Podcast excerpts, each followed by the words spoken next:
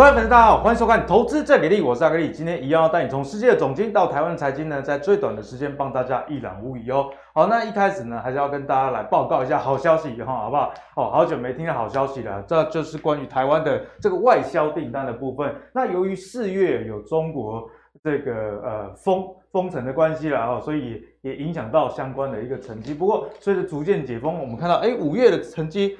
开始有一点回升哦。四月我们看一下这个外销订单的这个年增率哦，就是这个局限的部分呢，其实是负的哦。所以当时候大家真的是看到都吓死。所以五月上半旬的这个台股也没有到太好。可是呢，我们看到在五月这个外销订单的年增率已经恢复到正了，而且是六 percent。那这个绝对金额是五百五十四亿。如果跟历史上同期来相比，哎，是一个历史新高的一个情况哦。虽然在我们节目之前啊，有跟大家提醒，这个市场上库存也是蛮多的，但是至少啊，到目前为止，台湾的外销订单还是相当的不错。好，那我们看一下在年增率部分，不同的品项的差异在哪里？那大家看到这个光学器材哈，负二十九点八 percent 啊，这个面板相关的，大家真的要多加留意哦。其实，在外销订单上就可以大概看得出来。那台股很重要，资通讯跟电子产品呢，还是维持一个比较正向的一个情况啊。不过，我们从这个表可以知道说，哎，一些像是机械啊、基本金属啊这种景气循环成分呢，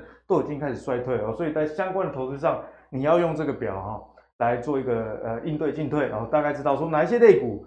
可能在持续的还在下跌，但是基本面其实没有那么差。那等到改天盘势回稳的时候，哎，说不定就是一个好的时间点哦。好，那看完基本面之后，我们还是要回到跟股票比较有关系的，那就是资金面哦。资金面真的非常重要。那上周呢，FED 升息了三码哦，算是蛮阴的。今年升三次，一二三，每一次都加码加码加码。那下一次会不会再加码呢？我们来看一下啊，这 FED 理事之一的这个华勒他的态度哦，他在最新的会议上表示。如果经济数据如他的所预期，而就是联准会如果要通膨，要考虑这个失业率 O 不 OK？因为如果失业率很差，啊，你还在那边升息，你是在害大家，对不对？啊，还要观察通膨的情况。他说啊，如果是如他预期的，他将会在七月会议上支持再度升息三毛。可是你从他话里面，你大概可以感觉到，他觉得通膨啊还是会持续的严重啊，不然他干嘛直接这样讲？如他预期的话，还是会再支持。珍惜三马哈，他虽然最后还是讲了一些，诶、欸、诶、我本来讲干话，他应该就是干话，联准会的全力恢复物价稳定啊，但显然现在看起来很难呐、啊，因为现在的这个物价通膨其实也跟这个供应链啊的这个结构有问题有关哦，那你货交不出来，那自然而然这个价格就会拉高哦，也不单纯只是这个货币政策能改变的。好，也因为在今年这样的局势之下呢，我们来看一下多头的态度，哈，好吧。好，我们来看一下华尔街大多头啊，就是亚德尼研究公司的创办人，呃，就是叫亚德尼这间公司，跟他同名同姓啊，伊加利亏耶啦。哦，他在过去啊，就是很知名的华尔街的这个大多头，哦，哎，这个记者算。中文不错，要是阿格力在讲，就就是死多头。那我们来看一下死多头怎么讲呢？他说，他认为今年的投资者哦，已经学会了不要跟 FED 作对哦。这意味什么呢？今年啊，大家你不要看基本面公司财报不错，那你就想要积极的做多，还是要跟联准会的这个货币政策啊，你要有所参考啦。那我们刚刚看到 FED 的理事已经说，哎，下一次不排除再升息三嘛。哦，之前这个我们节目中，古怪教授跟我们提过，当升息的码数越来越低的时候，哎，这个时候可能是一个比较好的时间点，那代表说通膨有效的被压抑嘛。哦，所以现在的这个节奏感似乎还会到最好的时间点啊。但是股市啊，真的是非常的复杂，除了我们刚刚讲到基本面的因素、货币的因素以外，那另外一个就是筹码面的因素。我们看到最近啊，这台股的这个呃融资水位的变化真的是减得又急又快哈，到六月二十号那天啊，当天。啊，这个减了八十九亿，将近九十亿，而融资维持率到一百四十七 percent，哦，这个维持率算是相对今年以来好像是最低的位置哦，所以随即呢，在昨天六月二十一号，股市就来了一个大反弹。那昨天反弹过程中，我们来看到，其实啊，融资还是在减哦。不过啊，今天台股不是很好一个情况啊，所以呢，总结来说啊，在基本面哈、哦。这个呃政策面以及筹码面现在都很乱，经济哦还有股市都多空交杂的情况下，接下来股市以及这个盘势该怎么看，就是我们今天跟各位讨论一个重点喽。好，首先欢迎今天的两位来宾，第一位是我们古怪教授谢承彦，第二位是我们妖股大师明彰。好，那终于等到教授来了哈，我们就要跟教授好好的讨教讨教，因为上周的教授有请各位同学，哎，如果想要知道油价跟经济的关系，麻烦敲碗。那我看到也很多人来敲碗了，所以今天就来问请教教授哈。那我们先来看一下西德州原油跟这个布兰特原油最近的一个走势啊，哎，其实涨到高点之后有一个回落，不过最近又有一点止跌回升哦。哦，那教授上个礼拜有稍微提醒过我们一下，哎，其实经济啊跟这个油价彼此之间是联动的，所以这到底在攻什么呢？啊，今天教授就来帮我们解析啊。我后来知道为什么呃，在学校学生很喜欢上我的课，为什么？因为我出完作业会忘记，我忘记会有出这一题作业啊。本来那个同学讲说啊，细啊，细啊，做报告，而且我都会讲的很严重哦。你们下个礼拜来没交报告的话，我跟你讲，我这次绝对把你们当掉。然后回去同学呢，哎，老师交作业，谁出的作业啊？对啊，哎，呃，滚滚滚，好，嗯嗯，然后没交的人，哎呦。哦，我说好了啊，不然这样子了啊，有交的我们就加分哦，这样，要不然做作业的人不是白做了 哈。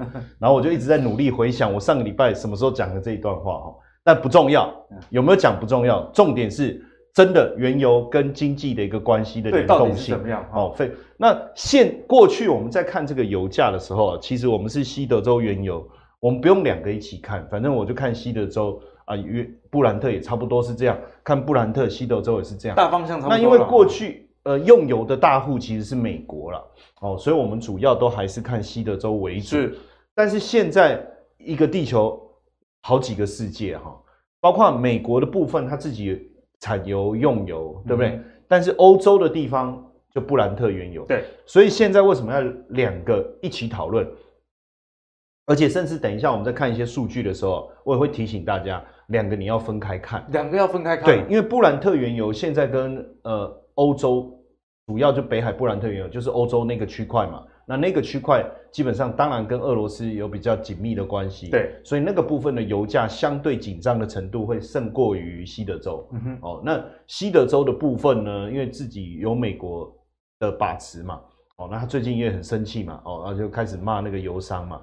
哦，但是我跟你讲，人是这样，你撸没一撸没送，以以后呀，人也不会休懒你，对对不对？而且你别忘了你，你你的竞选经费里面，你别忘了有多少是我支持你，你起码给你搞我吐，哦，对不对？好，所以这个我们一起来讨论。是，当然我们先来谈一件事情哦，就是这一次这个今年整个呃升息的一个状况哦，目前估计哈，今年其实有我们上一次之前在讲的时候，我们说十一嘛，对不对？哦，十一码，现在其实已经预计今年有可能拉到十三码了。为什么？因为你六月本来预计升两码，现在升三码，多了一码。对，那现在七月应该还是升三码。哦，我们在这边大胆的讲，因为在联总会的一个会议会议资料里面哈，我们所看到的解读的一个情况哦，因为他说有必要的话，七月还是会。持续看起来是势在。那如果六月、七月都在各一码，那一定就十三码了。这样看起来是这样。哎，可是有趣的事情是，我还是一个想法，很很呃，我们想做一下数学的简单的想法哦。如果六月多一码，七月多一码，那后面难道我们不应该再留一点空间吗？就是九月、十一、十二不再不应该再留一点空间，比如说。它有可能呃一起多个半码或什么之类的，不可能哦，对不对？哦、那是不是市场应该要猜十四或十五或十五，对不对？可是没有，哎呦，也就是说他们很很呃直接就把联总会六月、七月那两码加进去而已。所以其实市场是这样，就是说如果六月、七月像刚才一开始阿格力讲提到的重点，如果六月、七月它真的升三码，嗯、然后后面维持原本的步调，原本的步调其实九、十一、十二大家都预期一码嘛。那他没有把它调高的话，哇，那股市就轻松，就压力减少了，压力减少很多哈。所以这个我们从这个点阵图啊，大概可以注意到。但是呢，现在基本上从点阵图这个地方来看，出现一个特别要注意的现象哦，就是二零二四年哦，可能会出现倒挂的现象。哦，不是只有直利率倒挂而已，这个也会倒挂。对，那如果倒挂的话，当然这个是未来的，到时候会不会还还随时都在变嘛？大家也知道，没随着市场的状态。但是，所以为什么现在呃有在讲，就是说这个美国可能未来一年衰退的几率哦，从百分之二十八已经拉到四十四了哦，是这个原因。当然，这当中呃也影响到了 GDP。目前就整个 GDP 的预估的数字来讲，有有好消息，有坏消息啦哈。好消息呃，不是坏消息是说 GDP 本来预估是二点八，今年对现在降到一点七了哦，所以经济真的有些状况。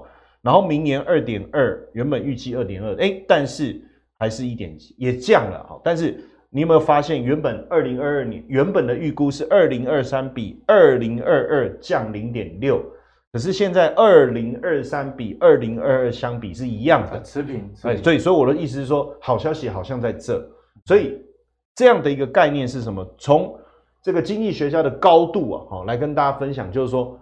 经济反映在股市哦，今年会跌最惨，今年会跌最惨，但是明年高，因为如果你今年真的跌得够惨的话，那明年不是就会涨了吗？哦，还要撑半年，好难熬，教授。没关系啊，我们那个三年都这么过了，三年，二零二零、二零二一、二零二二，对不对？最近我都一直在放《望春风》来勉励自己，耶，对不对？有没有飞机长龙航空要要降落的时候，他会放《望春风》啊？我都用那一首歌激励自己，快要可以听到这首歌了哦，这样子。好，那你看哦，这边有一个小细节哈，就是在这一次联总会会议之后呢，对，所以对于失业率的一个调的数字的报告有一点点不一样哈。原本失业率预估三点五，然后明年三点五，可是这一次完了以后，他把失业率目标调到三点七，明年是三点九，后年甚至拉到四点一，也就是说，他可能会利用失业率增加的一个手段。哦，失业率要增加，我我我我可能有一些补助啊，有一些福利啊，或什么可能就没有，然后失业率攀高，那失业率攀高，其实确实也有助于通膨的下滑。为什么？啊，你无无无套路啊，无套路啊，无套路无钱开啊，无钱开就无瑞啊，卖假美东，哎，无瑞啊。那呃，最他最近拜登跟这个桑莫斯，就是美国前财长，也确实有讨论这件事情。那他也给出一个很很疯狂的建议啦。他说：“你干脆一口气把失业率拉到十趴，好，我不知道那个是考税，我不知道那个是考税还是怎么样，因为他就说你要么你就呃，其中两年各七点五嘛，就未来五年哦，然后反正，但是我觉得失业率这种东西你要循序渐进啊，那盖他，我明明没饭吃的，这就对对，那他不用选了嘛。”我觉得拜那个桑莫斯应该是希望拜登不要选上，给了这种烂。反正他没有在这个职位上嘛。对，没错，就会哦，我跟你讲，你就失业率拉到十八就解啊。拜登也傻傻，啊，真的拉到十八就选不上了，真的是讲干话。哎呀，到底你们有没有在注意啊？我们正在努力的关注当中，这这句话就是干话嘛，对不对？好，所以这样看起来，呃，这个部分确实有在做。然后我我特别提醒大家哈，在 PCE 的部分哦，特别注意哦，你看。今年确实 PCE 有被调高，对不对？四点三调到五点二，可是你注意看哦，明年的 PCE 哦，就是就是每一个人所面对的这个通货膨胀的状况哦，二点七降到二点六，哎，所以明年的通膨的状态就怎么样？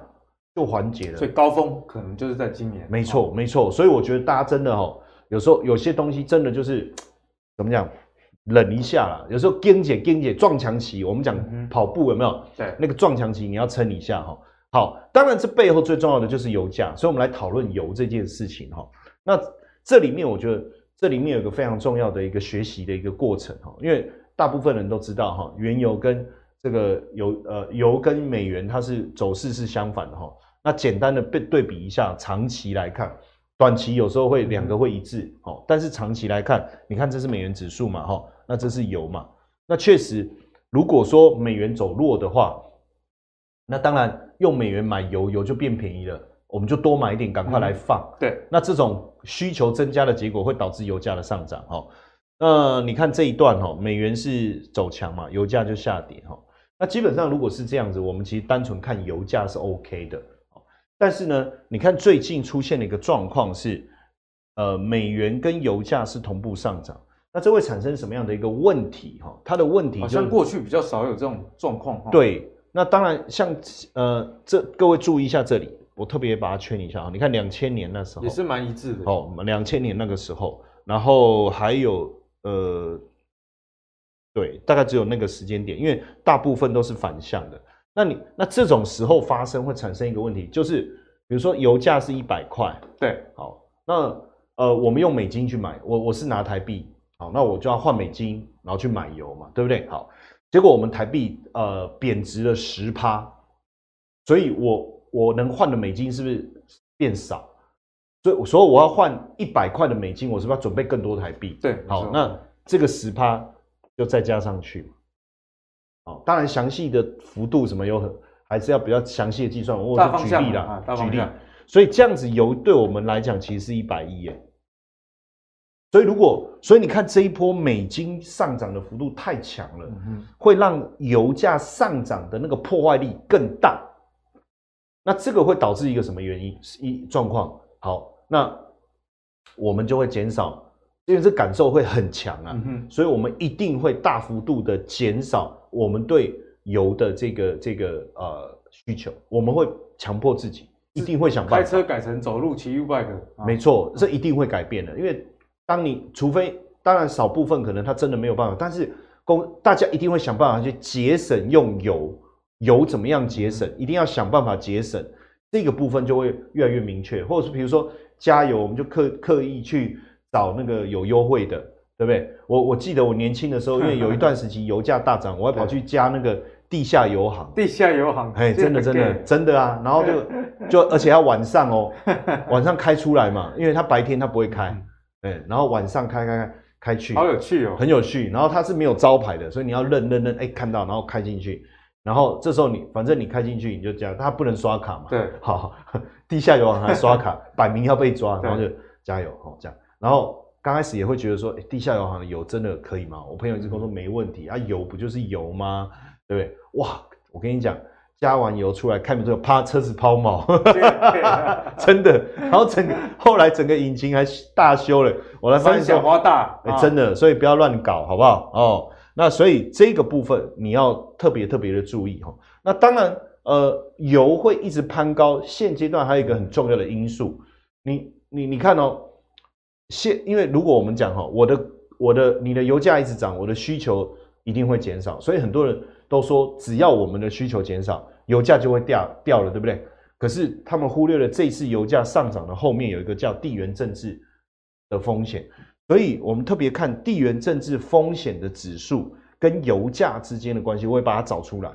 那你有没有发现地缘政治风险攀高的时候，油价就比较容易会上涨？对，哦，那当然这个是 make sense，嗯，所以我们不不不用细讲。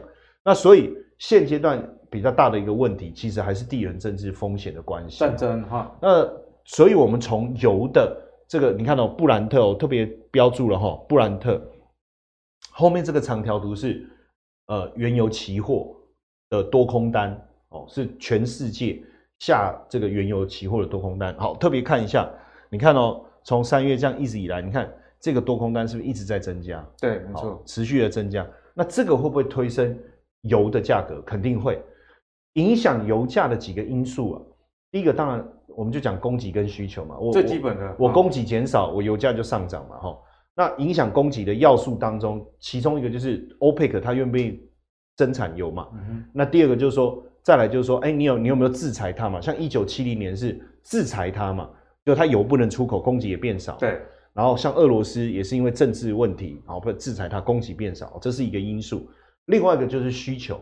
那需求受到几个影响，景气嘛，就景气很好，我需求就成长；那景气不好，我需求就减少。那还有一个其实就是，那如果油价的问题，你如果油价很贵，其实需求也会自动减少。好，那所以另外一个影响的因素，除了供给跟需求以外，就是投机的资金、跟避险的资金、跟。呃，投资的资金，这个我们通通放在一起就好了。反正就是看多的，对，那就是机构法人，因为这个部分全球的交易量是很大的，所以这个因为期货看多，现货的部分当然也会受到这个联动嘛，哈、嗯，所以油价持续上涨，这是一个要素。但是你看这个西德州哈，我们看一下西德州的部分，你有没有发现它的，哎，它的多，它反而多单开始在减少，所以表示从这一张看起来。会更呼应，就这两个的比较，布兰特的多单跟西德州的多单哦，我们考大家都不要作业了啦，嗯、因为到下礼拜又忘记，嗯、就是大家直接在留言回答，你觉得这产生这两个的差异是什么？哦、嗯、哦，那当然你边想边回答，我我边讲答案，我好像知道哦，我不说不说，好好也不要说啦，因为 说错也有有损你的专业形象，对 对对，对不对？但你你只要你只要我把答案讲出来，你说对，就跟我想的一样，这样就好了哈。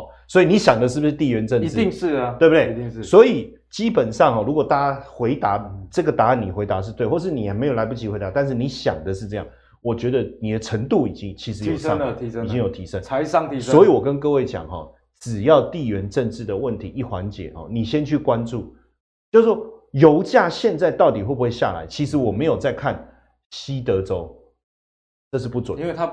不是最重要的这个因素干扰的那。对，也就是说，因为美国它增产一些些，它这个油价就上不去嘛。可是对全世界来讲没有帮助，对，对不对？好，所以现在到底油，呃，应该说物价影响最重要的一个因素，现在来看就是油嘛，嗯、对不对？那也是呃，拜登要一直要升息，还有他 keep 不平的一个原因嘛。那如果说，这个因素要拿掉，那就是油价要回来。对，那油价会不会回来？现在很多人用很多方式啊，你看，呃，这个景气不好，大家会减少消费，那个是你一厢情愿的想法。它到底会不会减少消费，你也不知道嘛。嗯、好，那个就是我们会这样去推论，但是不一定会发生。还有再来一个关键是，那美国民众它的油相对来讲可能比外面便宜的话，因为西德州原油啊，比如说美国释放战备储油啊等等，那你对全世界还是没有帮助嘛。所以真正的观察，你要看布兰特原油，布兰特才是最重要的。如果布兰特原油，我觉得我很简单，我我就看这个期货的净多单有没有减少。大户总是比我们先知道一些，因为他们的分析之方式跟我们不太一样。我们是站在节目，你们是听我唬烂嘛？好的，那我当然是去研究资料。可是大户他们他们的金额太大了，他需他们甚至可能还有白宫还有说客哎。哦，不是睡觉的睡啊，是游说的说，就是改变政策，改变政策，哎，人家是这样在玩的，对不对？那我们也不用花那么多精神嘛，我们就看他的筹码就好，就钱不会骗人，对，钱不会骗人。那如果它掉下来，我觉得才有可能，我们才有可能松一口气，嗯、好不好？哦，这边特别真的啊，这我全台湾唯一啦，要不要讲到这么清楚啊？因为这种石油巨擘是权威。真的要分析，有时候要拿一点东西出来了，好、嗯，要不然当啊接后来给顶干，我们在开玩笑，刚好这样搞，对不对？好，这样子。当然这里面哦，再带大家看一个东西哦，就是到底原油怎么去影响到我们的股市？股市哈，因为原油当然影响经济嘛，对，那经济反应用股市的涨跌来反映嘛，哈，这个逻辑大家应该知道。好，那所以你看哦，红色是布兰特原油哈，那你看布兰特原油往下走，其实。美股你看，当然就好嘛。好，S 呃黄色这个是 S M P 五百没有问题。好，那你看哦，在这个地方油价上来以后，哦，那我我我我我先写个一，好，那你看物价是不是跟着上来？黑色这个是消费者物价指数，哈，二，所以股市受到影响就跌了。嗯，一二三的这样的一个顺序。对，所以油价的上涨啊，如果速度太快的话，一，对不对？那就会冲击到物价，二。就会引发股市的修正，三，OK，然后所以你看这一波，因为这个油价冲得很快，引发了通膨，所以股市修正。好，那所以如果油价上升的速度没有很快，而是温和的上升，那通膨是温和的上扬，那就不一定会冲击到这个股市。好，那油价下跌，物价一定往下走。哦，大部。基本上了，哦，比较难。油价如果真的大跌，但是这里特别注意一件事情，哈，你看哦，呃，就它的顺序，哈，股市跌了以后，油价就跌了，哦，股市跌了以后，油价就跌了，股市跌了以后，油价就跌。为什么会这样子？因为油价大涨，通货膨胀大涨大增，冲击到经济，股市跌。那股市大跌以后，大家开始缩衣节食，油价就跌了，油价就跌了，哈。所以基本上，如果大家把这整个过程，呃，能够呃看清楚啊，就没有问题。所以现在真的，如果要让油价跌哈，唯一的方式，我觉得比较快，应该就是股市崩盘。因为股市崩，所以我跟你讲哦，因为如果你现在油价真的跌下来，股市还会继续涨。嗯哼。那股市一旦涨了，油价又涨回来了。对，对不对？就是我本来本来踩油门慢慢踩，哎，股市涨回来，我刚刚忘记啊，我又油价油又继续踩。那油价又回来，所以我觉得现在要让油价整个下去，就是股市就是崩，崩了以后，景气瞬间急动，油价就大跌了。那油价一大跌以后，通膨就解决了，通膨就解决了。哦，所以拜登，你如果看我们这一集，好不好？我我的答案其实你不用去找桑莫斯，好像那个、嗯、那个鸟人那个欧北贡，我们叫你把失业率拉到十趴，你直接让股市崩盘就好了。股市崩盘，油价跌，通膨解决。哎、欸，也难怪今年我们看到 FED 好像不太管股市，其实可能背后想的就是教授说的这个逻辑。说真的哦，你按照过去常年的一个经验，就是你只要让股市崩盘，其实油价就下来。嗯哼，因为那当然这这后面桑莫斯也是对啦，因为股市崩盘啊，那个失业率自然就提高了。啊，其实效果是一样，就看你用什么方式去达到那个目的啊。好，那我觉得就让它让股市崩了，让子弹飞了哈，让子弹飞了。所以教授的意思就是，今年哦，这个股市大家还是忍耐一下，忍耐一下，明年就有机会雨过天晴。对，但是我我我这边先很快的补充一下，我我叫大家忍耐哦，不是要你去放空股市哦，因为我这样底部是很不稳定的，那你。你如果你在头部放空，这是对的，但是到了底部它很不稳定，多空双八，多空双八，一下大涨三百，哎，一隔天又大跌三百。对，那我还是秉持我上一次的想法，就是当股市进入末跌段的时候，我们要开始认真做功课，嗯，选好股。好，所以呢，教授也提醒大家，现在，哎，或者是说今年呐，哦，可能是股市跌幅最凶的，因为从刚刚很多数据可以看到，明年通膨减缓啊，然后这个失业率上升，那失业率上升就没有这么。而鹰派的利率政策，那股市就有机会来一个反弹哦，所以我们继续要请教授来带我们做功课。那要做什么功课呢？盘要好，一定跟我们这个 TSMC 和台积电一定是要有所关联啊。那最近台积电呢，哈，呃，失守五百元啊。我们的大网红九妹说在六百块，我上次看他去一级算命了，哎，那个算命老师行天宫有准哎，叫他把这个台积电卖掉啊，然后这个。呃，录影的时间五百二，叫他呃播出的时候是五百，四大家想说这个算命老师哦没准没准，结果现在跌破五百了。不过我们来回来看一下基本面啊，因为教授刚刚提醒我们嘛，股价低啊，如果基本面好，哎，反而是一件好事啊。我们看一下第一季啊，晶圆代工的产值其实是季增八点二 percent 以外，其实台积电哦很甩三星哦。我们来看一下台积电啊，这个市占率的部分已经提升到五十三点六 percent，那。最大的对手韩国哦，不用好想赢，已经赢了，而且越赢越多。三星的市占率啊，是从上一届十八点三减到这个十六点三，所以掉了两个 percent 哦，这个还蛮多的。好，那所以根据这样子的一个产业局势啊，教授现在台积电相关的这些该怎么看？毕竟真的是失守五百，那很多台积电的这个股东啊，其实都是定期、定期定额这样的心态去买进来，还可以扣吗？其实不免让我想到，其实我也是叫谢铁嘴啦。谢铁嘴哦，因为你还记得年初我的今年的预测字啊，就是你今年的钱会少一半嘛。哦，哦对不对？哦，这个所以提醒大家一下了。好，我也是叫谢铁嘴。好，当然在这里哦，我们很快的来看一下哦，今年台积电从六八八哦一路这样杀盘杀下来，杀到这个最低四九五哦。当然最近在这个附近震荡啊。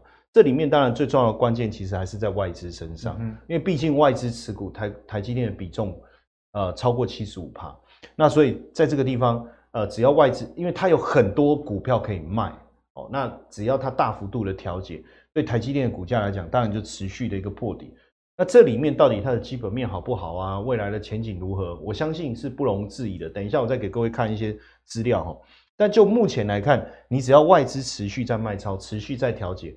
坦白说，要真正的止跌不容易。那就算就算呃止跌了，如果外资不愿意再回，没有再回头，不是不愿意哦。我我讲一下我的改变我的说法，应该说它没有回来的这个过程，其实它就不容易上扬。对，哦，这个先提醒大家。嗯、那当然，以现在来讲，我们所遇到的，大家所遇到的困境都一样，就是全球半导体业存货周转天数在大快速的攀升。为什么？记不记得之前我们在节目，我们的节目。我在我们在分析东西哦，其实都有一连串的逻辑哦。对，之前物价开始上涨的时候，我就可提醒大家，我说绝对会冲击到非必要消费哦，尤其是手机，还有包括笔笔电跟这个平板。所以当时我们提出这个想法，我说首当其冲一定是面板。那你现阶段我们所看到，只要你是跟这几个产业有关的，都挂掉了哦，都挂掉了。好，那现阶段来讲。只有你，你，你不要靠民众消费来支撑的，而是用生活方式去回应的，那就是云端嘛。那所以伺服器这一块其实还还是稳定的。所以现在你会发现，如果它是比较偏高阶，它能够呃应发展，像台积电它自己就讲 HPC 嘛，就是高速运算，高速运算好，它就还库存周转天数还算稳定。可是其他大部分以手机啦、消费性电子为主的，我们会发现他们的存货的周转天数都大幅度的攀升。嗯、这个是现阶段也影响到刚才我们在讲台积电股价一个很重要的原因，因为就台积电。台积电来讲，它又不是全部都做 HPC，对，就 High Performance Computing。它手机的这个营收占比也是蛮高的。对，所以为什么这个是一个原因？哦，这我跟各位讲，这是一个原因。再来，呃，可是我们去看，就整个全球的一个市占率来看的话，其实，呃，就呃台积电整体来讲，哦，就是它在全球整个状况，其实相对来说。还呃扩张也好，各方面啊，其实还是相对稳定的哦，还是相对稳定。当然，更重要的事情，我们从基本面来看哈，实际上这两个月哈，我们去看台积电的营收的年增率哦，你看哦，年增率五月份是六十五趴，超强的。其实大家我不知道啊，就是说没有没有影响，没有受到影响，就是说有未来一定会，未来一定会，就对不对？对好，所以股票就一直跌嘛。我说哎，可又公布了，哎，还是没有啊。那股票继续跌，未来一定会，对不对？好，这样好，那也没关系嘛。你看它的获利哈，第一季是赚了七点八，对，所以现在很多人在讲说，那就是第二季赚的会比较少。好，那我们就等第二季财报公布嘛。好，可是第二季四月算第二季嘛，四五嘛，好，四月跟五月算第二季。那我们看去年的第二季哈，去年第二季赚五点一八嘛。今天你要输，好好好，那那我们来做一个简单的数学好了。五点一八嘛，好，那目前为止，这个大概都有呃超过六十六十趴嘛，那我就乘加加乘以一点六嘛，对不对？就一加百分之六嘛，好，那加六百分之六十，随便算也八块，对不对？哎，哦，你的心算这么好，我我就觉得，我想说认真算一下，这样结果八块，哎呦，好，那当然呃会有一些折扣嘛，你你毛利率你有办法保证还是这么好吗？哦哦，好嘛，那可能打个折，打个折，好了，打个折，那要打几折？好，我们打个九折好了，好不好？九折，那就七点二，哎，还是不错嘛。上半年这样加加大概十五块，对啊，那今年今年好吧，就就三十块，我们就这样算。这个是我自己的推估了哈，不是台积电的说法，但我们用数字来推嘛。我其实我现在就教大家了嘛，这堂课很贵啊，为什么？我讲我们这一堂课很贵，因为很贵，因为我现在教你的就是。法说会的时候，为什么那些研究员坐在底下，他们只要讲一个数字，他马上啪啪啪，然后就回传给公司，预估今年获利多少？要换算啊，因为因为因为公司不会告诉你他今年会赚多少钱，可是光这样一出来，我已经马上帮各位算出来了，哦，马上有没有算出来？好，那最后一个答案很简单了，到底能不能买台积电，嗯、就是在这一张见真章，哦、这个是三月已经公告。获利嘛，我们才能算本益比嘛。好，当时的本益比落在哪里？哦，六百块钱，然后公告三月份的获利，所以回推本益比，对不对？好，在绿色这一条线，那就是二十四倍，对不对？好，那那呃，我我我是我们如果就照这样子的进度去走的话，嗯、现在股价在这嘛，红色的线已经掉到二十倍了，哎，已经掉二十倍了。好，那。这个计算的获利其实是，呃，是这个这个呃比较比较比较前面低一点的哈。那所以假设我今天这个用十六倍，哦，掉到蓝色这，如果掉到蓝色，应该是应该是很很便宜吧？就跟历史轨迹上比起来，相对对不对？因为历史轨迹最就最低都是蓝色嘛。对对对。OK 吗？十六倍。好，大家这里可以吗？可以哈。好。那我就十六倍嘛，对不对？那刚才我们算本一比多少？啊，不是那个 EPS 三十，三十嘛，四百八，哎，差不多都现在的这个答案已经出来了嘛，好不好？就这样子，好不好？嗯嗯。哦，不要有很多很多。网红啊，欧北话啦啊，什么六百块以下闭着眼睛买啦，哦，那那这个五百块以下剁手买啦，哦，那四百五五十以下不要买啦，不要，就就是比如说现在都不要买，不是，我觉得这个逻辑我有点搞不太懂，就是你在贵的时候叫大家闭着眼睛买，然后真的跌下来的时候叫人家不要买，啊，我搞懂了，因为他手剁掉了，手剁掉，对不对？好，不能买了，这很像叫剁椒鱼头，有没有？好。那我我用一个专专业的角度算给大家看嘛，就是你你看它的轨迹是不是蓝色是低的？好，然后所以你看我们的节目不能快转啊，嗯、为什么？因为你快转到这，你不知道为什么得出来三十嘛？过程很重要。过程我刚才推算的过程，你我已经帮各位算出来三十块怎么来？其实我我觉得我们两个在那边推的过程还有点保守，因为我们给他七折八扣，你知道吗？所以如果哎，如果最后今年获利出来的数字，假设三五啊之类的，那不是跌破大家眼镜吗？那那。这个数字当然就再也不会不会回来了嘛。嗯、而且我们这个本一比，我还是用什么历史轨迹的低点去推的。对，当然我跟各位提醒哦，这个数字是停留在三月的时候，嗯、不是现在哦，对不是现在。你不要说我们抓错图，图没有错哦，这是这个是三月的哈、哦。那现在我我用红色的笔的位置在这嘛，就是二十倍嘛。对，好，那。所以，如果它再跌到蓝色，我我不我它再跌的时候，我不能再用过去的资料来去评估嘛，嗯、我就要用未来的资料嘛。那未来我抓我们自己用一个保守的算法，三十块，然后历史轨迹十六倍，四百八。所以简单的结论是，假如跌破四百八，那你就自己想一想，嗯、对不对？但是闭着眼睛怎么买？我试过很难呐、啊，因为那个位置会按错啊，按成卖怎么卖？哎、欸，会要按错了，所以其实还是要张开眼睛呐、啊。哦，对，看清楚。对，这边大家可以仔细去呃回问一下这一段。嗯，好，谢谢教授给大家台积电的解析。其实呃，教授真的是非常的中肯啊。那在股市下跌的时候，往往啊，如果你被筹码牵着走的话，你永远出不了手，因为等到你看到这个筹码开始反手大买的时候，往往这个最好的时间点已经过去了。那台积电呢，到底会跌到什么时候，也没有人知道。毕竟外资一直在卖。不过教授讲的是一个很好的方式，你大概知道，哎，现在股价。对应在历史本益比的河流图的位阶，就可以知道说，哎，我现在是不是还要继续扣下去，还是要停止呢？我想答案就非常清楚啦。好，那接下来呢，我们来跟妖股大师好好的讨教讨教。刚刚我们讲完了蛮多总经啊，以及这个圈子股的部分，接下来就要来回到我们台股哦，要跟妖股大师请教，就是这个融资减肥的问题啦。哈、哦，那我们看到六月二十一号融资余额已经降到。两千一百九十二亿了，算是在今年以来非常非常低的位置。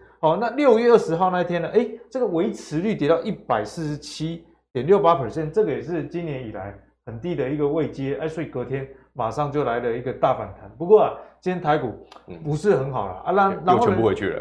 但是人家说这个融资只要不死哦，嗯、这个空头就不止。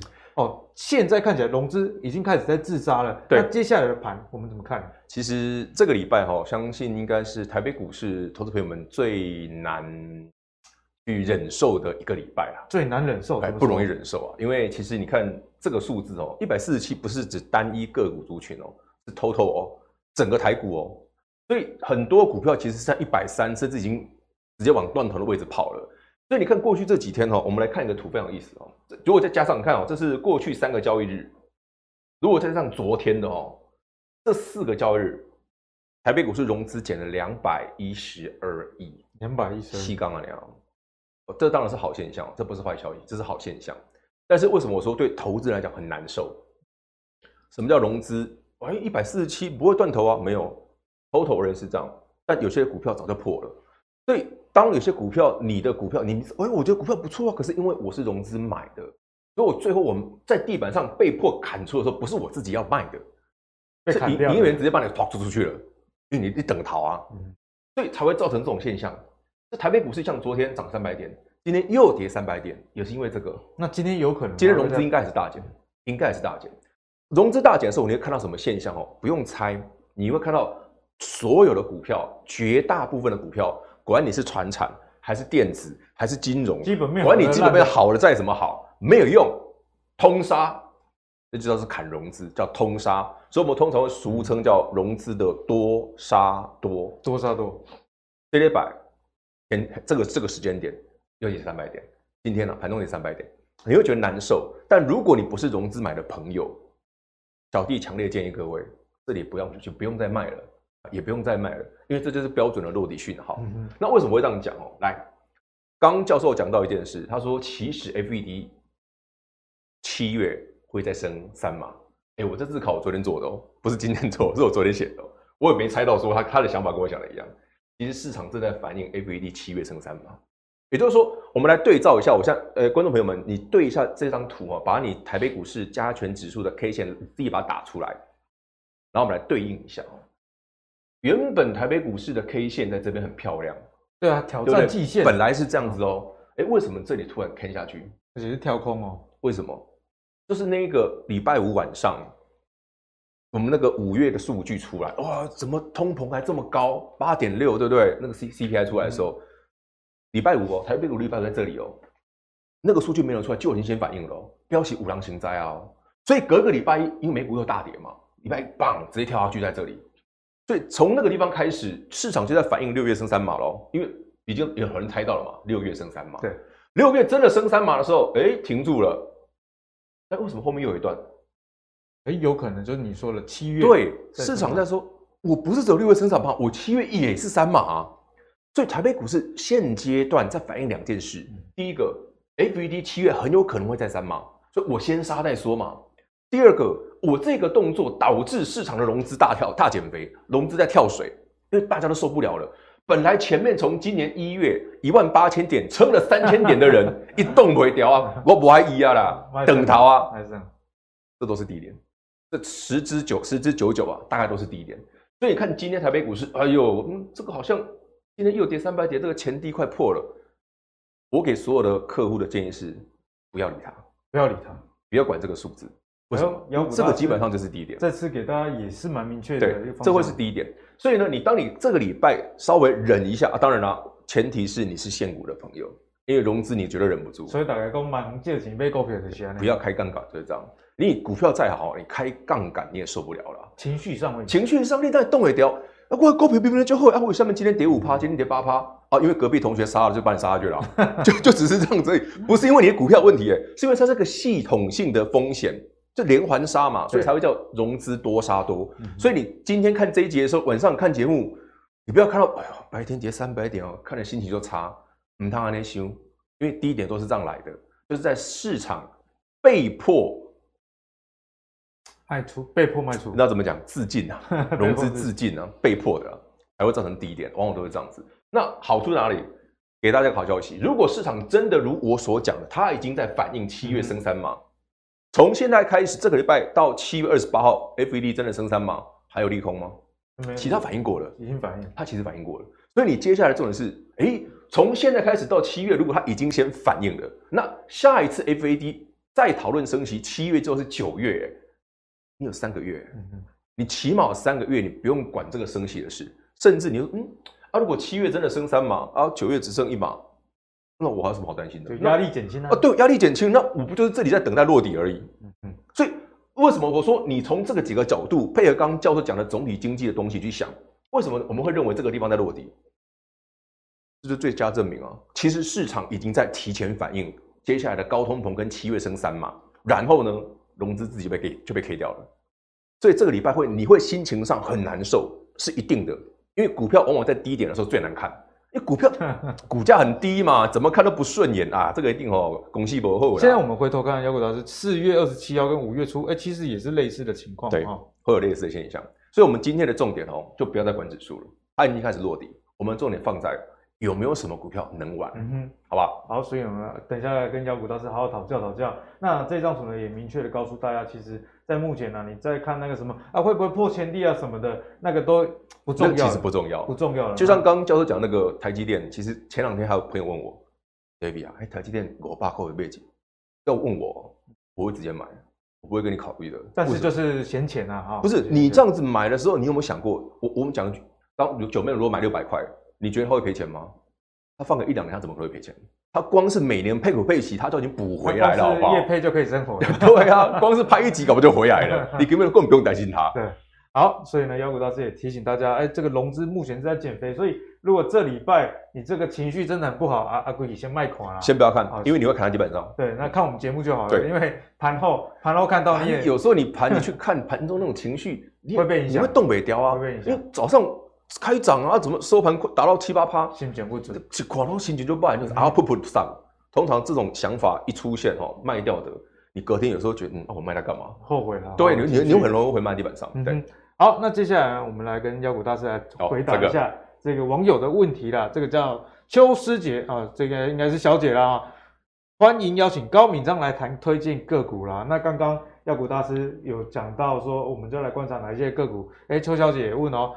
期待推荐低价股，因为妖股大师你今年讲的那 IP 股，那个很贵啊，对，那个比较比较不好出手啊，所以他今天拜托我来问你啊，那所以低价股最近有没有一些值得大家关注的？其实昨天台北股市哦，大家如果有在仔细看的话，有一档股票很神奇，很神奇，很神奇，它叫二二零一的玉龙车。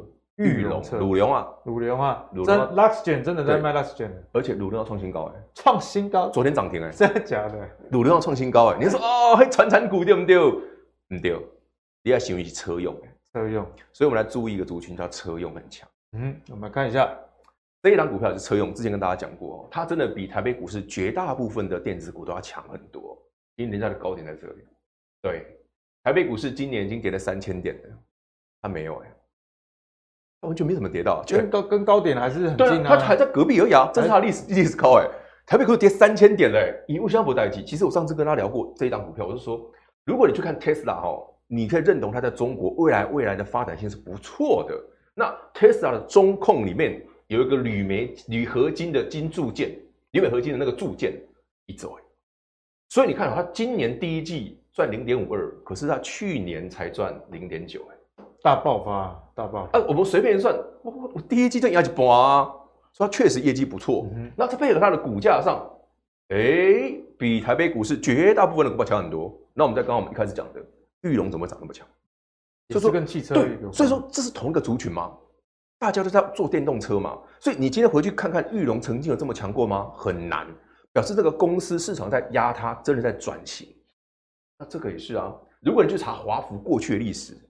啊，这这个股票不好啊！吴小米已经做笔电了呀，你看博上碳，博上碳基啊，后来他切入，哎，我先讲哦，我们讲的这一件事是已经是事实喽，不是概念哦，它是事实，它是真的在帮 Tesla 所有 Tesla 新车的中控里面这个部分都是一轴，所以他就赚这么多。那你再回头看看筹码啊，投信某下被因为下面小股票啊，这也像。这不是一般的外资吧？嗯，奇怪，而且扣也不是买一点点的，是一万张哎，一万张哎，感觉是在买给大家看的。对啊，就是我进来喽，就这种意思哦。对，所以它的股价，台北股市今天又大跌，它刚好杀回来嘛，大家可以留意一下这会有没有机会。嗯、但还是要先讲哦，这种股票虽然低价，然后有特定的外资的买盘，但还是要留意哦，有时候你不要买太贵了，因为这股票。有这种买盘就是洗来洗会洗人，洗来洗去会洗来会洗人的啦。但是它基本面确实不错，给大家参考。所以买这种有特色的股票，因为它低价，喜欢买低价股朋友，你一定有一件事情要记得哦。很多很低价的股票哦，不代表未来没有成长性，而是它现在低价代表它过去你看到的历史都不好，对，才会让股价低。嗯哼，所以股价低的时候，留意人家的买盘方式，然后呢，尽可能不要过度追高。想买这种股票，像这种跌三百点的时候啦。你就可以慢慢有机会捡了。你不要说哇，穷涨多少 K 的涨停，你才去追，你的价格都不漂亮。所以今年其实，在投资上，不管是什么股票，妖股大师应该还是建议大家就是买绿，买绿，买绿，因为你把那个空间拉出来嘛，你才不会说，哎、欸，到时候真行情一上去，我想卖的时候，其实我才刚解套。嗯、哼你成本压缩压好的时候，你其实你成本够低，对，你不太怕指数震荡了。好，再来还有一档跟它很类似的，也是车用的。车用两股票哈，他是做他这一家公司百分之五十哈，绝大部分的东西都在这一块，叫做 ADAS ADAS 的系统影像的传输啦。那 ADAS 它占整个公司的比重大概五十趴。现在不管是电动车还是油车，哎，辅助驾驶相关的，它主要是做这个。对，所以主要哦，它在电车的部分就在做这个。另外一个部分就是，哎，第一季哦零点九一，它去年两块啊。也是跟这个华府有同样的态势哦，但是呢，它股价相对就比华府哦也不算差了，因为它毕竟从最高点到现在其实也没差太多了，只是它最近股价真的在低档了。哦，给大家的参考，毕竟是一个高度成长性的公司，现在股价算蛮便宜的。然后同一个题材，最后还有一档股票很有意思，也是低价股，低价股，但是你可能不见得认识它，不见得认识，因为它改过名字，来看一下认不认识。台亚有没有听过？台亚还真的没听过。光磊有没有听过？啊，光磊就有啊，他就是光磊了。哦，光磊以前大股东的日亚化嘛，日商的日亚化把台亚包起来嘛，对不对？改把光光光亚哎，光磊了，改名做台亚了。那这家公司改完之后，它主要是做什么？第三代半导体啊。第三代半导体。所以如果你认识汉磊嘉晶，你就应该认识一下台亚，因为它的股价也算蛮强的。因为它的低点在这里。哎，差金亨呢？那好朋友们，你再去查查看最近的汉磊跟嘉金，还有这一档，这三档都一样哦，都比台北股市强很多。对，同一个族群，第三代半导体这阵对，这阵强哦。当然，它跟车用有点关联性，所以我们可以想象说，哎，它可能是因为车用不错。可是很明显嘛，台北股市大部分的股票都是破底呀，人家的地板在这儿，哎，其实差蛮远的。然后更重要的是，因为刚刚的那个留言的小姐说她要低价股，一细才贵块啊，这真的是很低价，在一万五千多点的位阶，四十几块是。然后呢，我们再回来检查一下，哎，第一季还不错啊，真的有赚钱啊，零点三。其实第三代半导体无谈的一个，是没坏啊，是较后呀。那为什么我会跟大家分享这档股票哦？是因为它的大股东日亚化。日亚化它全球的第三代半导体里面是领先的厂商，是领先的，是领先的。所以你去看第三代半导体，你想汉磊嘉晶，对，汉磊嘉晶今年也不错。但是如果说我要找一个比较没有涨过的，嗯，汉磊加金，我们前几年聊的时候，其实才二三十块、三四十块的时候，上百啊，先把它调回去吧。因为这两年其实也涨很多了，这一档其实真的没有什么涨到。所以老爸又强，哎、欸，对啊，哎，他有个很厉害的那个啊，所以技术的资源没问题。然后最有趣的是什么？奇怪，啊，这个外资跌了跌，跌了跌，跌了跌，那股价跌了 K，跌了 K，跌了 K，这几个 K 想，哦，大家好好想想。所以如果公司本身没什么大问题，那第三半导体你又认同，那我学了，哎，我选汉磊汉磊加晶型贵贵，好、哦，股价高啦，或者你觉得它比较投机的，嗯、那台雅不妨你参考一下，成交量也很 OK，股本有三十几亿。平均成交量都是五千一万以上，其实所以蛮好进出的。对，所以这样的股票你进出上面操作上就会比较简单。那给大家参考，这三档刚好是两个族群，一两个是车用，一个是第三代半导体，给大家参考。好，那妖股大师也提供他的看法给大家了。那在这个台股。刚刚的这个论述有说到嘛，现在在杀融资，对，那如果融资真的被杀到见股，这些相关的个股有相对的买点的话，哎，不妨就多加可以参考一下。好，不过还应该也是有赚就要跑吗？我会建议大家，如果最近操作，嗯，当然啦，做短线比较稳啦，因为你有赚就跑，因为你是趁大跌的时候买，你反弹你就可以卖嘛，你就很容易有价差。但是如果你说，啊，我就是上班族，我实在是没有太多时间，嗯，你就是一样老规矩，买法还是要趁大跌的时候买。但是买完之后呢，如果你确定这个股票，因为坦白讲哦，科技股没有那么糟，通常在升息的时候，升这种升三码的状况下是已经是最糟的了。所以最糟的状况下之后，可能第二季过完到第三季、第四季他们就好了，那就不会是这种价钱，可能又一大段了。所以你可以做波段的朋友，也是刚好趁这几天融资在断头的时候啦。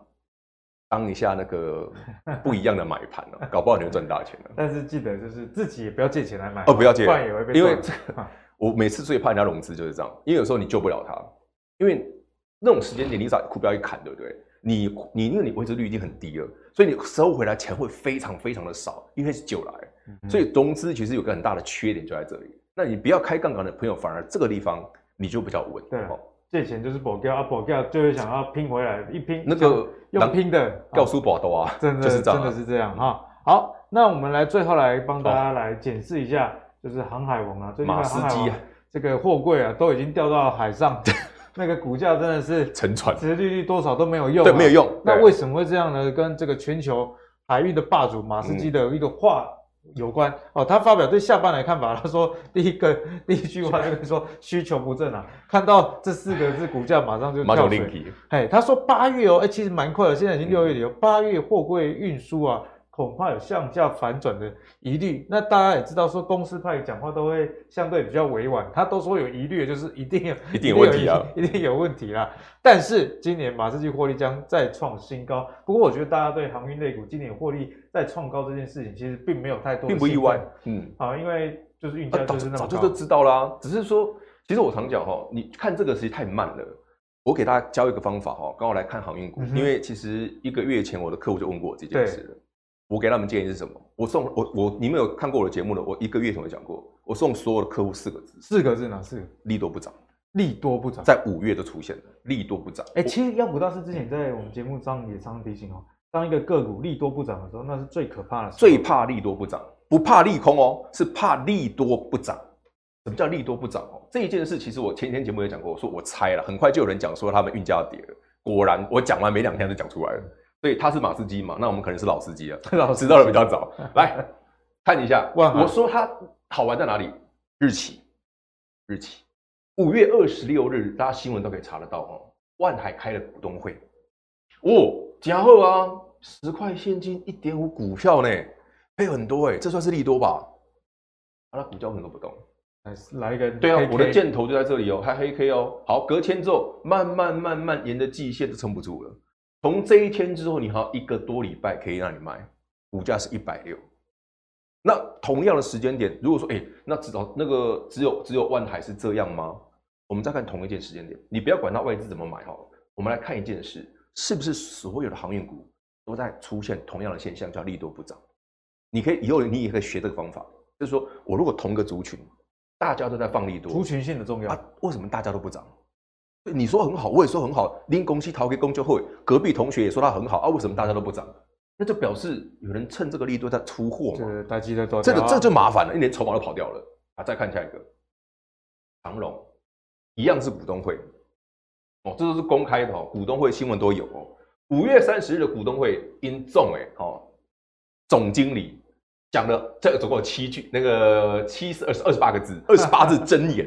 啊，因为太长，我就前面半段掉。重点重点，阳光总在风雨后嘛，淡季低点已度过。哎，还有押韵，丢哦，哎，别办哦，文采真的好，但唔丢啦啊！我这不，你回头一看，就是这就是苦难呐。你跟我说就后悔啊，低点已经过，那为什么你你讲完之后一个礼拜都不涨，又一个礼拜都不涨哦？而且这个杀法真的是，然后你到后面真的杀下去的时候，你把维护起啊。然后最可能的是，你看有没有这种就是补刀的啦，外资在补刀啊，投信也在补刀，投降啊，不爱剩啊，对啊，啊这里不就让你卖的？所以你放利多的时候，股价不涨，很容易涨这样哦。好，我们再看一个，三档都涨这样哦，不是只有一个哦，是阳明、长荣、万海三只都涨这样哦。五月十三，一共一今年第一季赚一点一次七点三五元一季哦，然后他说货柜三雄合计第一季赚了两千亿耶，哦，讲完之后跑就下去了，数字，然后反弹起来又下去，有没有三档都一样？你你我们回头想想嘛，到底这些股票在干嘛？明明这些很好的时候讲很好，啊股价都不涨，然后不是走货柜哦，连散装都这样。散装行目前大家最耳熟能详，前面涨最多的，它股价超过一百块的时候放这个消息，五月营收登顶了，最前一个月哦，一个月一块七五，不是一季哦，是一个月哦，一块七五，讲完之后股价下去了，怎么都那么巧？然后呢，我们再回去找，这里也有类似的新闻，放利多，对不对？然后这里放放的时候不过前高，标准做头，就是两个利多都没有让股价就上去了。标准的，我们刚刚才讲的，什么叫利多不涨？那这件事哈，如果大家去，现在当然你现在已经知道了，可是我觉得有一件事很重要，是比你，因为毕竟已经跌了，所以我我反弹要不要卖？我会建议你一定要卖，一定要卖。为什么是一定要卖？来思考一件事，这些股票叫产业景气循环股，标准的景气循环股，货柜行就是这样。以前大家认不认识国巨？国巨，国巨被动元件景气循环。国巨当年股价一千三的时候，他有没有说他一个月赚得多？有没有跟你说几一个一年赚几十块？甚至好像说那时候哇，你看国巨股价一千三，国巨可能赚的比大力光多嘞。有没有看过这种新闻？后来国巨股价从一千三变一千变八百的时候，每个月营收哇，每个月都赚非常多。可是为什么股价都不涨？那这样的股票，如果你假设你是当年国巨买贵的朋友。你唯一好一点点是国巨的景气循环的周期比较短，就是被动元件可能那时候好啊，跌撤来之后，后过几年可能还要好起来了。那这个可能十年了，不一定啊。这可能不是说不准，不是几年的问题，可能会很久。所以我刚刚讲很恐怖的地方在这里，你看它跌很深哦，所有的航运股都一样，你看它跌很深，只要有反弹，台北股市行情稍微好一点了，也许这个礼拜很差了，你舍不得卖，可是过几天行情如果好一点了，你要慢慢减码把资金收回来。因为你所期望的，呃，杨我的杨明两百块回不回来？我扣零，绝对不会回来。嗯哼，甚至你前面这个高点，对，都不会过。我先讲明了，他可能都不会过，因为你现在看到的是台北股市科技股最烂的时候，对吧？因为升息对科技股最差。对，你到下半年科技股还这么烂吗？而且而且科技股的这个景气循环真的很快的。对，很快。所以你今天如果科技股转强，谁会去买阳明、长隆、万海啊？你从这两个面向就可以知道，从现在开始，今天六月底了，到未来半年，你只要见反弹都要尽量减嘛。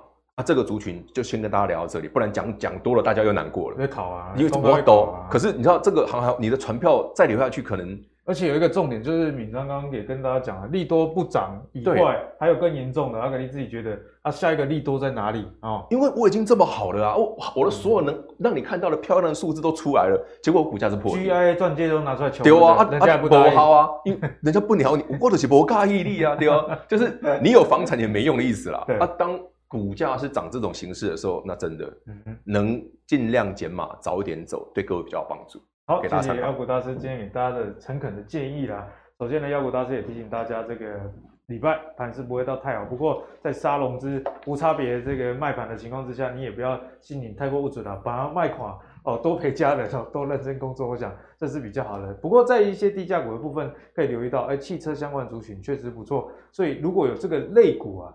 啊，你平常有研究的朋友，这一阵子仿佛是一个不错的时间点哦，哈，因为啊，我们可以看到像妖股大师讲到裕隆哦，这个高高票就过不来啊，居然会涨停啊，代表就是说也指出了，哎，这一阵子甚至到下一季，整个产业的展望，汽车还是不错。那最后妖股大师提醒大家，在航运类股的部分，哦，这个货柜掉到海上了哦。不要去捡啊，因为这个货柜可能还会沉到海底都说不定。因为最大的利多都已经出来了，那股价没有反应，殖利率保护也没有用。那全世界的这个龙头马士基又出来讲说景气反转疑虑，所以确实大家要多加避开啦。好，那今天节目相信大家收获都都蛮多的。如果你喜欢我们的投资最给力的话，别忘了上 YouTube 订阅 MVP 财经生活频道。我们下期再见喽，拜拜。